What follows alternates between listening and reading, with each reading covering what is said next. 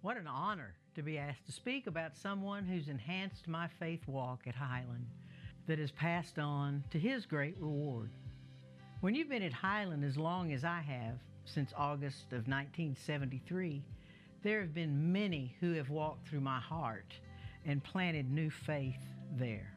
I came to Abilene to finish my undergraduate and master's degrees at ACU.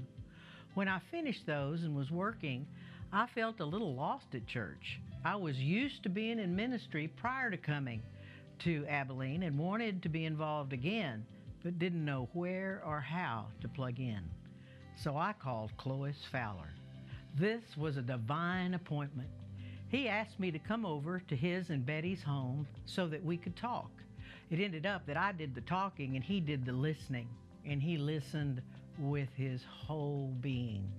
It was like being wrapped in a warm blanket. He was able to tell me where my gifts were. He suggested I call David Lewis, who was the youth minister and creator of the Huddle program. Chloe said, "You belong in that ministry." He was so right. This ministry opened up a new world that is still unfolding today. Chloe modeled for me love, kindness, acceptance, warmth, and listening ears. He showed me Jesus in the most real way. The Fowler family was my go-to family in Abilene. I miss him here on earth, but I know he watches from heaven. I have a deeper faith because of Clovis. Thank you, Clovis Fowler, for being my spiritual covering.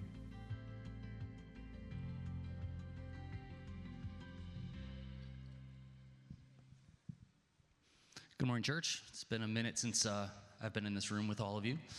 My wife Amy was going to be with me this morning, but she is quite under the weather this morning. So anyways, she sends her love, and she will be back, hopefully, the next time that we lead worship together. It was really great to hear everybody sing this morning. I'm not normally an a cappella guy. I'm kind of a punk rock and metal guy, but it was really great to hear everybody sing. And it's just really good to be with you all this morning. So let's hear from the Word of God.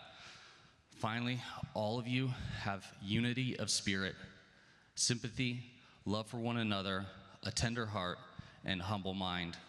Do not repay evil for evil or abuse for abuse, but on the contrary, repay with a blessing. It is for this that you were called, that you might inherit a blessing.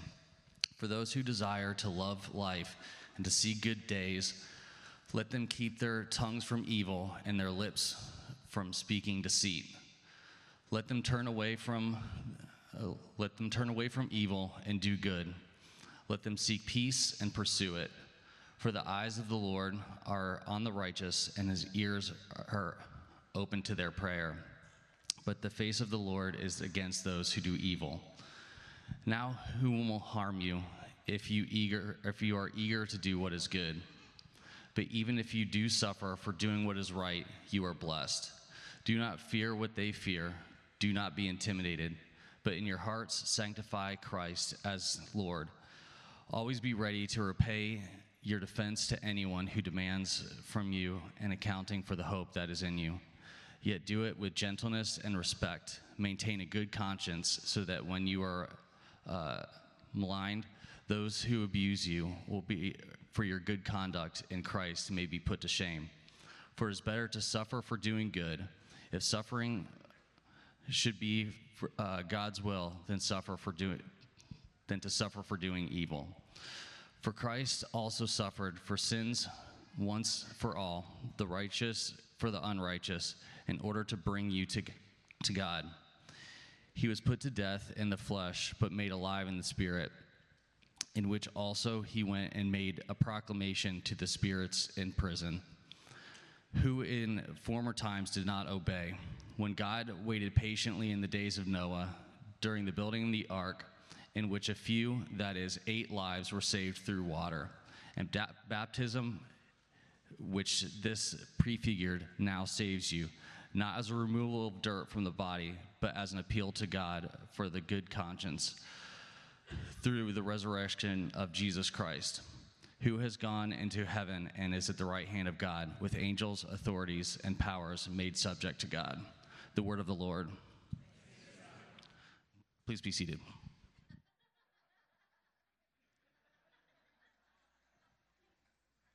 Man, it's good to have the Sheesbees back, amen? It is good.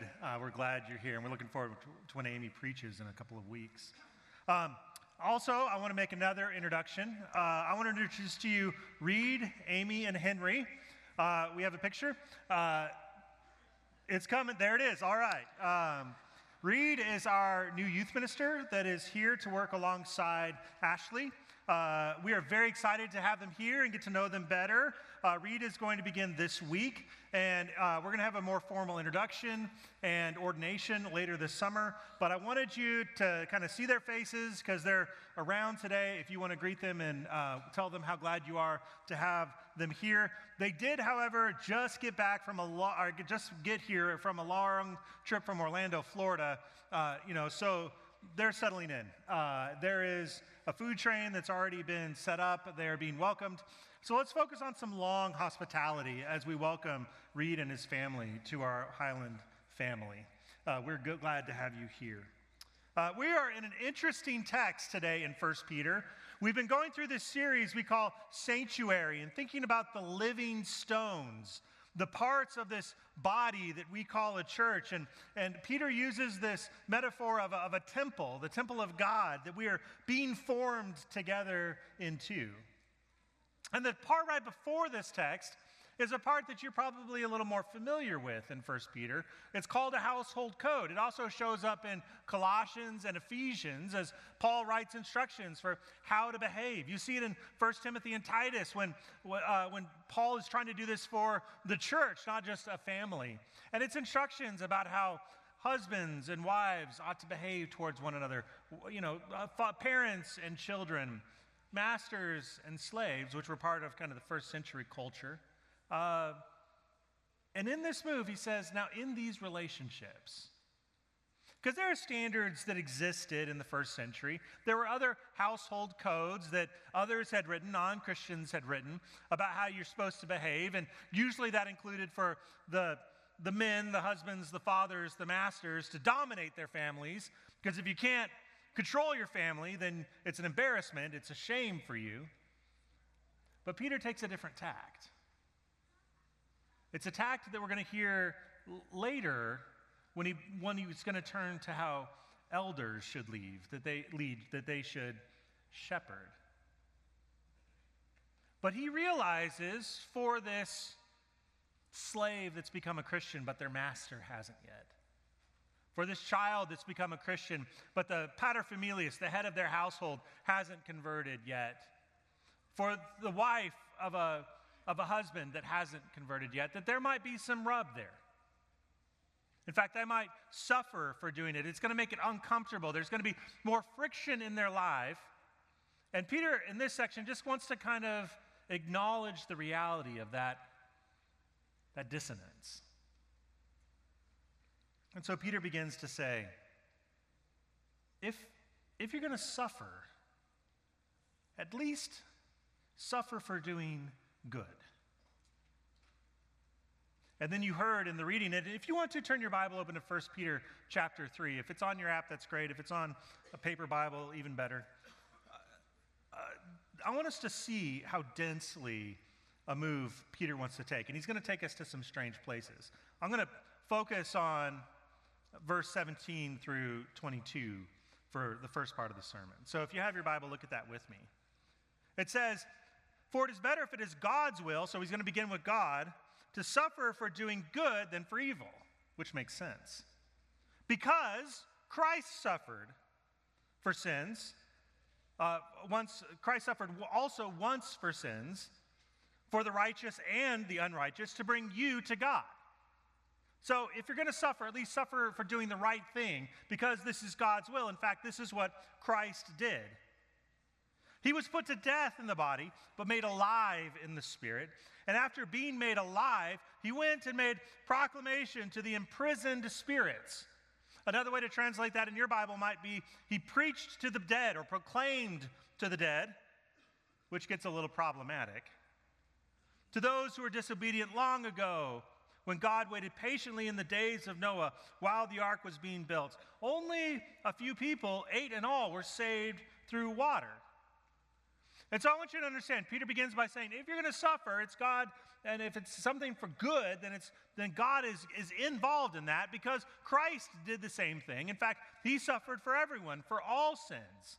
He was put to death, but made alive in the Spirit, was raised again. And in the process of being raised again, he goes and makes proclamation to the imprisoned spirits, whatever that means, including those who were disobedient a long time ago in the days of Noah, while Noah was building the ark. Well, you remember there was that widespread wickedness. Everyone was doing evil all the time, inventing ways of doing bad things.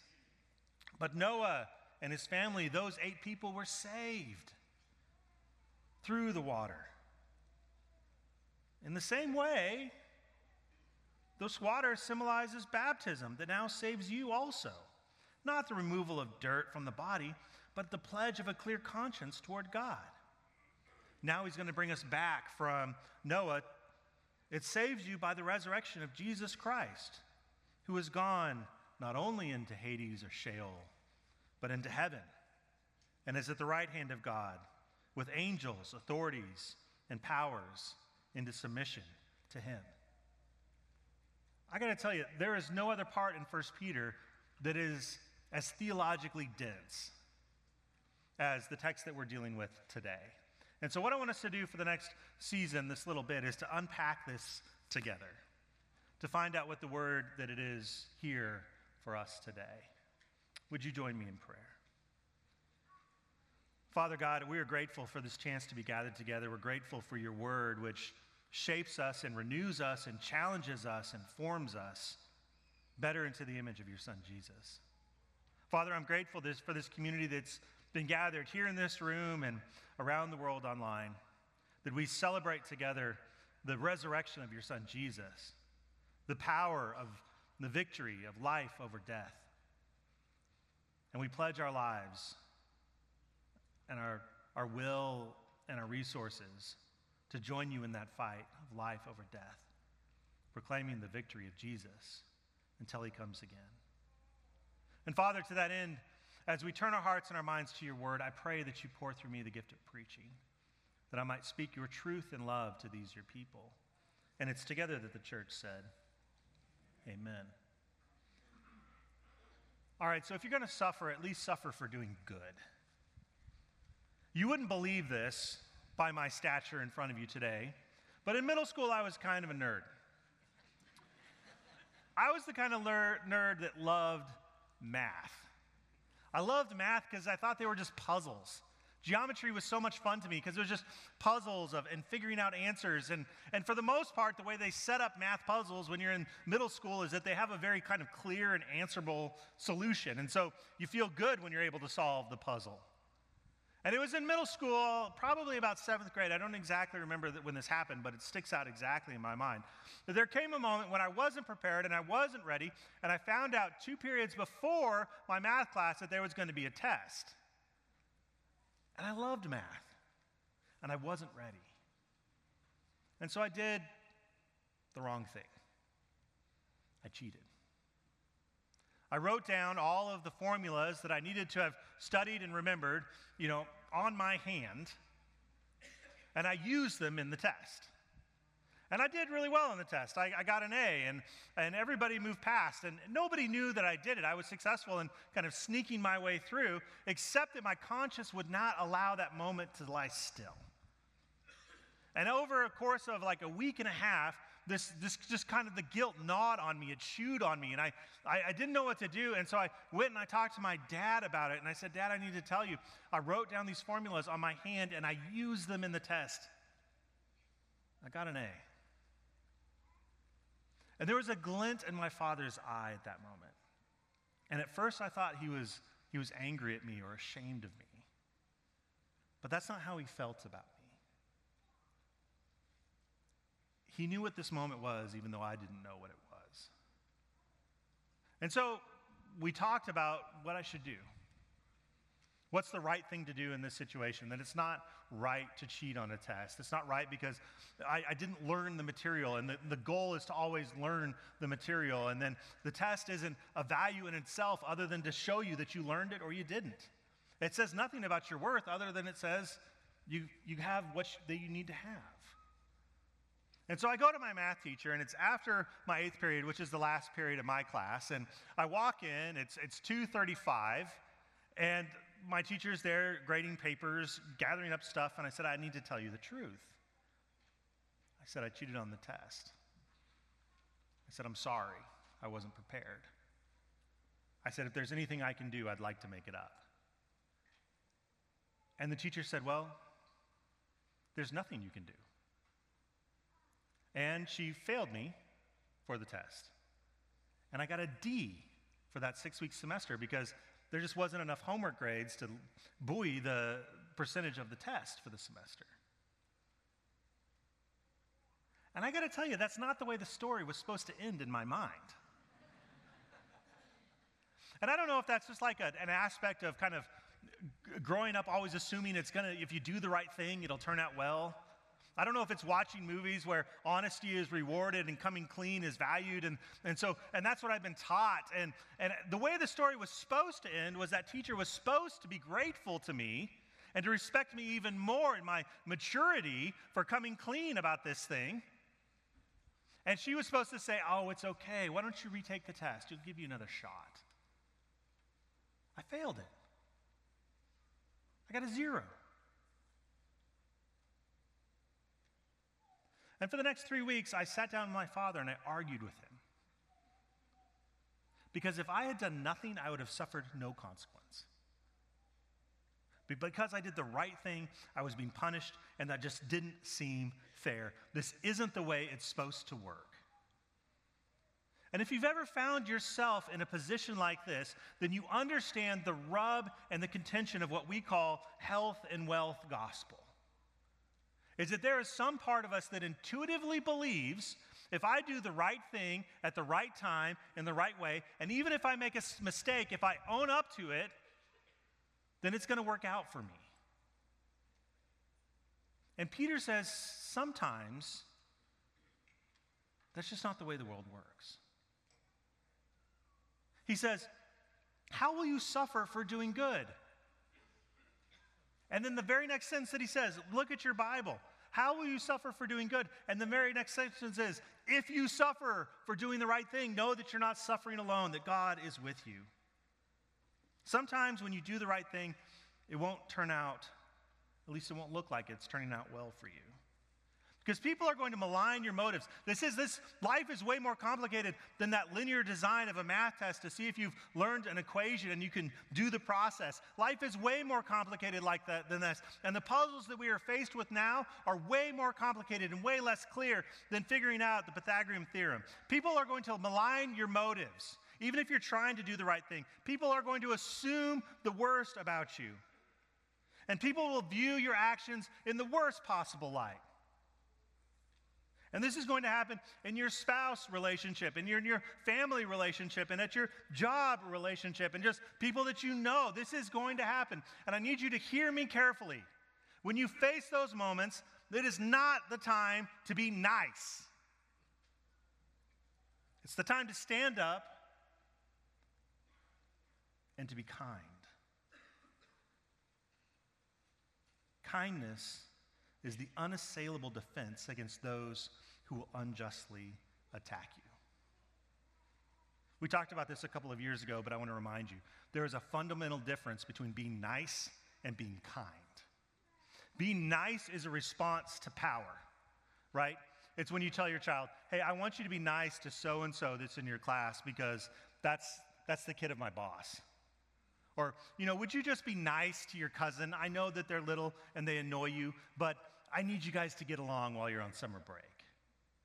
Being nice is a response to power. Being kind is something that comes from inside of you.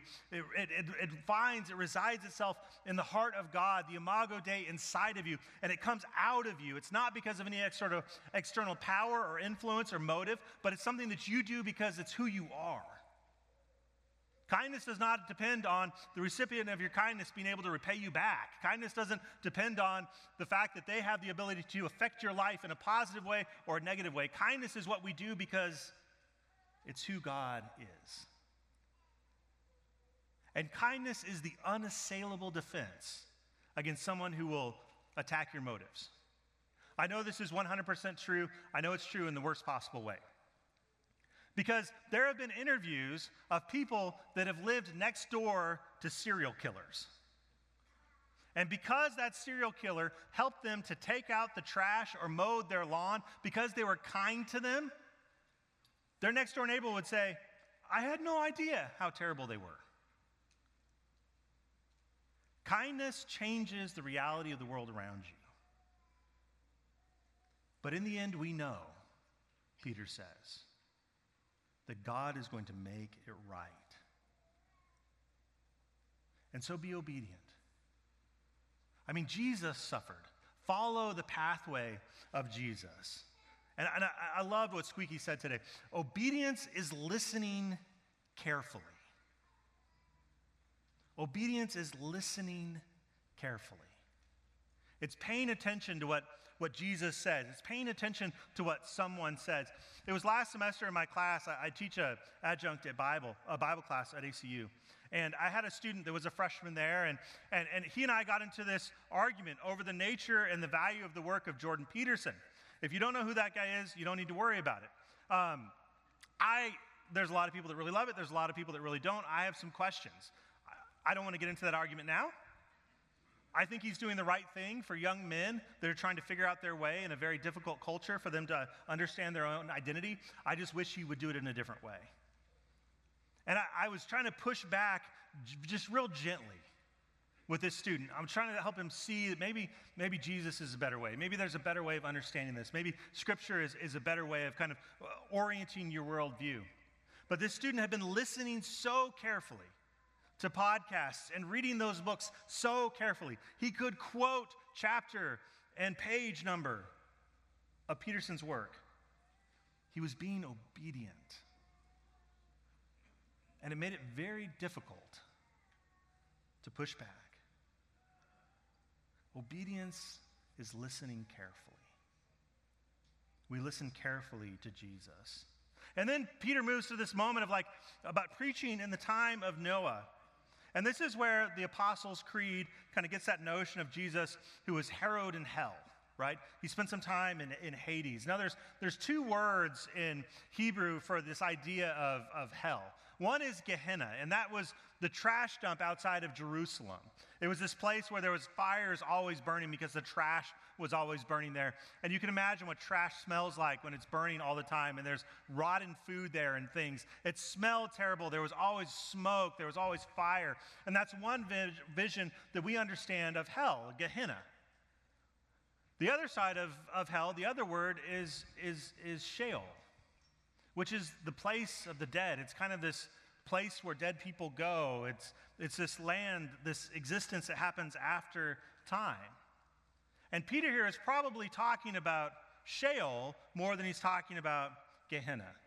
Now, I want to preface everything I'm going to say here, but if you look at 80 different scholars or commentators on what does it mean when Jesus preaches to the dead, you're going to get 80 different answers. And frankly, you can just take your pick. I don't know.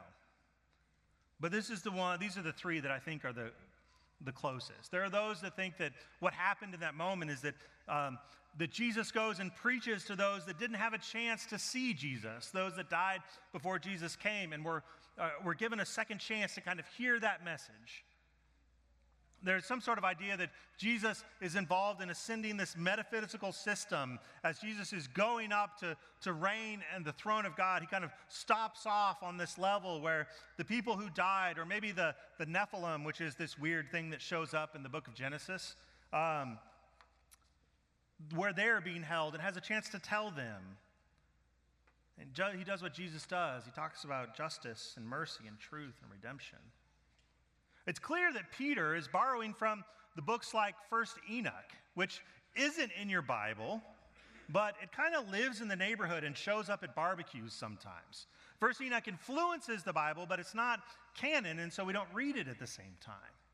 And the Nephilim show up there, and it's just kind of these ugly worldly beings. And the Midrash, the story that First Peter knows exists at the time that his readers are available to, know that the Nephilim kind of caused everybody. They did things that caused the general chaos that was happening at Noah's time. And so maybe the redemption is the Nephilim. This shows up in other places, in other stories, like C.S. Lewis and Tolkien. When Aslan in The Lion, the Witch, and the Wardrobe, after he is raised by the power, Aslan goes to the White Witch's castle, and he breathes life on the statues, those that are already in the witch's control, which might be a reference to what Jesus does in Gehenna. Or in The Return of the King, part of the Lord of the Rings trilogy, Aragorn uses an undead army to push a fleet out of the way so that he can continue his mission, so that they can be redeemed. Now, in the movie, they go in and fight in the city. That's not canon. Everybody knows that.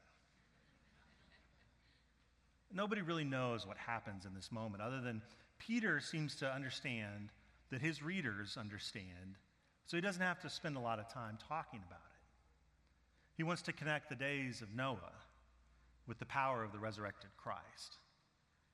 And maybe in some ways, the days of Noah are like any sort of typical time where it feels like everyone is kind of doing the wrong things all the time. They're just inventing new ways to do wrong things. And you're called to live there. And you're called to be kind there. You're called not to join in there, even when it's someone close to you, someone that you love. And that's a difficult thing. I want us to call us back to what we talked about 2 weeks ago, that Peter's call to holiness is a call to participate in the struggle between the power of life over death. The book of Leviticus is a handbook for you to understand how to engage in that struggle of pursuing life over death, things that allow life to flourish as opposed to things that allow life to struggle. And maybe, just maybe, this moment that Peter wants to talk about is where Jesus tells all of the dead things, you too have hope. That even your death is not the end of the story. Because in the end, God is going to make it right. God's wisdom is going to make those moments that feel irredeemable right. God is going to help you to heal the scars and the wounds that you carry. And you may still walk with a limp for the rest of your life, but God is going to find a way to redeem them and make them right. Let me tell you what happened to me as a seventh grader. Getting an F on the test, getting a D in my 6 weeks. It's the first D that I'd ever had in my life. It wasn't the last, but it was the first D that I ever had in my life. The twinkle in my dad's eye wasn't because he was angry. It wasn't because he was ashamed that his son had cheated. It's because he saw the moment for what it was, to help me develop character. In fact, my dad was grateful that it happened to me in the seventh grade and not when I was in college. He was grateful that it happened to me when I was in adolescence and not when I was a full-grown adult, because I had a chance to learn that lesson earlier, before the ruts in my brain had already been created. Because if I had learned the lesson that you can cheat on tests and get away with it, there was a lot of things I probably would have never learned. If I had believed the lie that the purpose of a test is for me to pass rather than for me to acquire the formation that I need to succeed, I would have never learned Greek or Hebrew. And there's about half a dozen ways in my job, and probably in your job, where you can skirt by, where you can make it work. God used that moment in middle school to help develop character. It used that moment to teach me kindness for others that are in a hard spot and have to make difficult choices. Jesus uses the dead to show his power and his sovereignty over the cosmos. Because holiness, this struggle of life over death, isn't just for you to choose life. It's not just for you to end up on the right side of an equation at the end of your life. It is the struggle of God in this world to redeem everything that is dying and rotting and decaying and bring it back into His glorious kingdom. And the truth is that we live our life, we live through our baptism. I love what Gordon McKellen said. Our baptism represents the notion that before anything else, God loved us. Before any good that you did, God loved you. Before any mistake that you made, God loved you. What came first in each of our lives was love from God, which is unaffected by whether or not we respond or recognize that love. God loves us, period. We may not feel it. Some may not want it. Others choose to ignore it. But regardless of our response, God's love endures. And our baptism is an invitation to view the world through this lens. When we see our lives through our baptism, our worth and our value can change. We are freed from the tyranny of self-pity and self-doubt. And our baptism transforms the way that we suffer. Suffering that we experience without a sense of connection to greater purpose. Suffering that we experience for no apparent reason. It only creates fear and doubt. But suffering that is connected to the heart of God. Connected to the knowledge that you are first and foremost loved by God. And that God is greater than the power in front of you.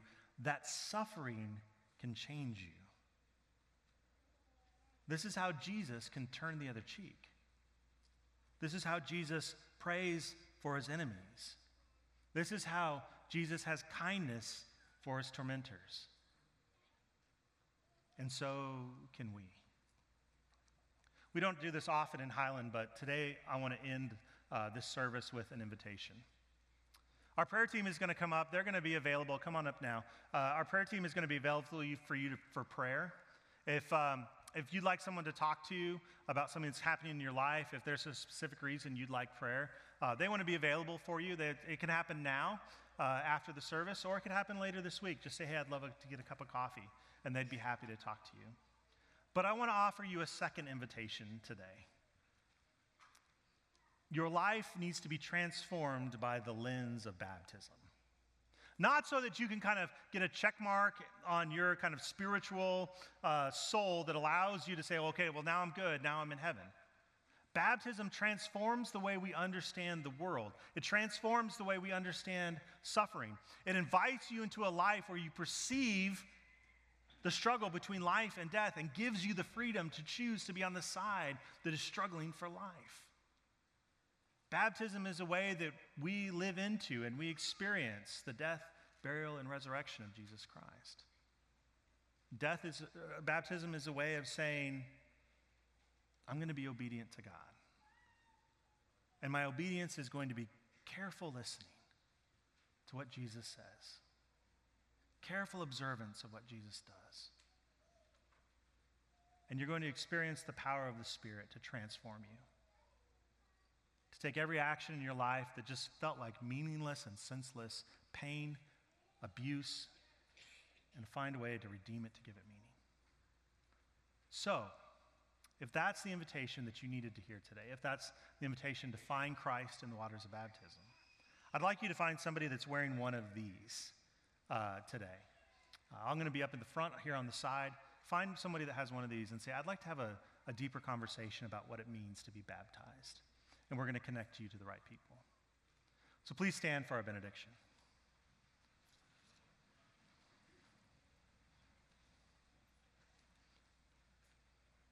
Church, today, First Peter tells us that there is no power.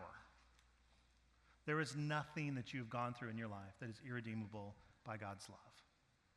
God loved you first and foremost before the creation of the universe. Before anything in your life went well or went bad or has been amazing or has been hard, God's presence has loved you dearly. And God invites you into joining the struggle of life against death.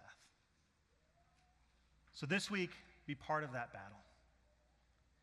Battle with kindness and mercy and generosity. Be a person of peace to everyone that you meet. Go with God's Spirit.